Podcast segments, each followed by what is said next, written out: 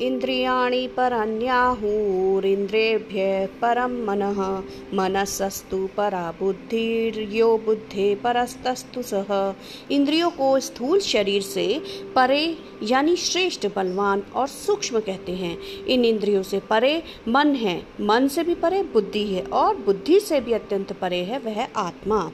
The senses are set to be the greater than the body but greater than the senses is the mind greater than the mind is the intellect. And what is greater than in the uh, the intellect is the he the self.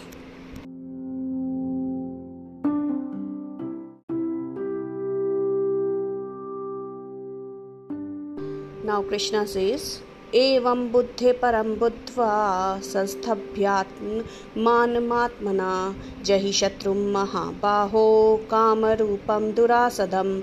इस प्रकार बुद्धि से परे, अर्थात सूक्ष्म, बलवान और अत्यंत श्रेष्ठ आत्मा को जानकर और बुद्धि के द्वारा मन को वश में करके, हे महाबाहो, तू इस काम रूप दुर्जय शत्रु को मार डाल। Thus, Arjuna, knowing that which is higher than the intellect and subduing the mind by reason, kill this enemy in the form of desire that is hard to overcome.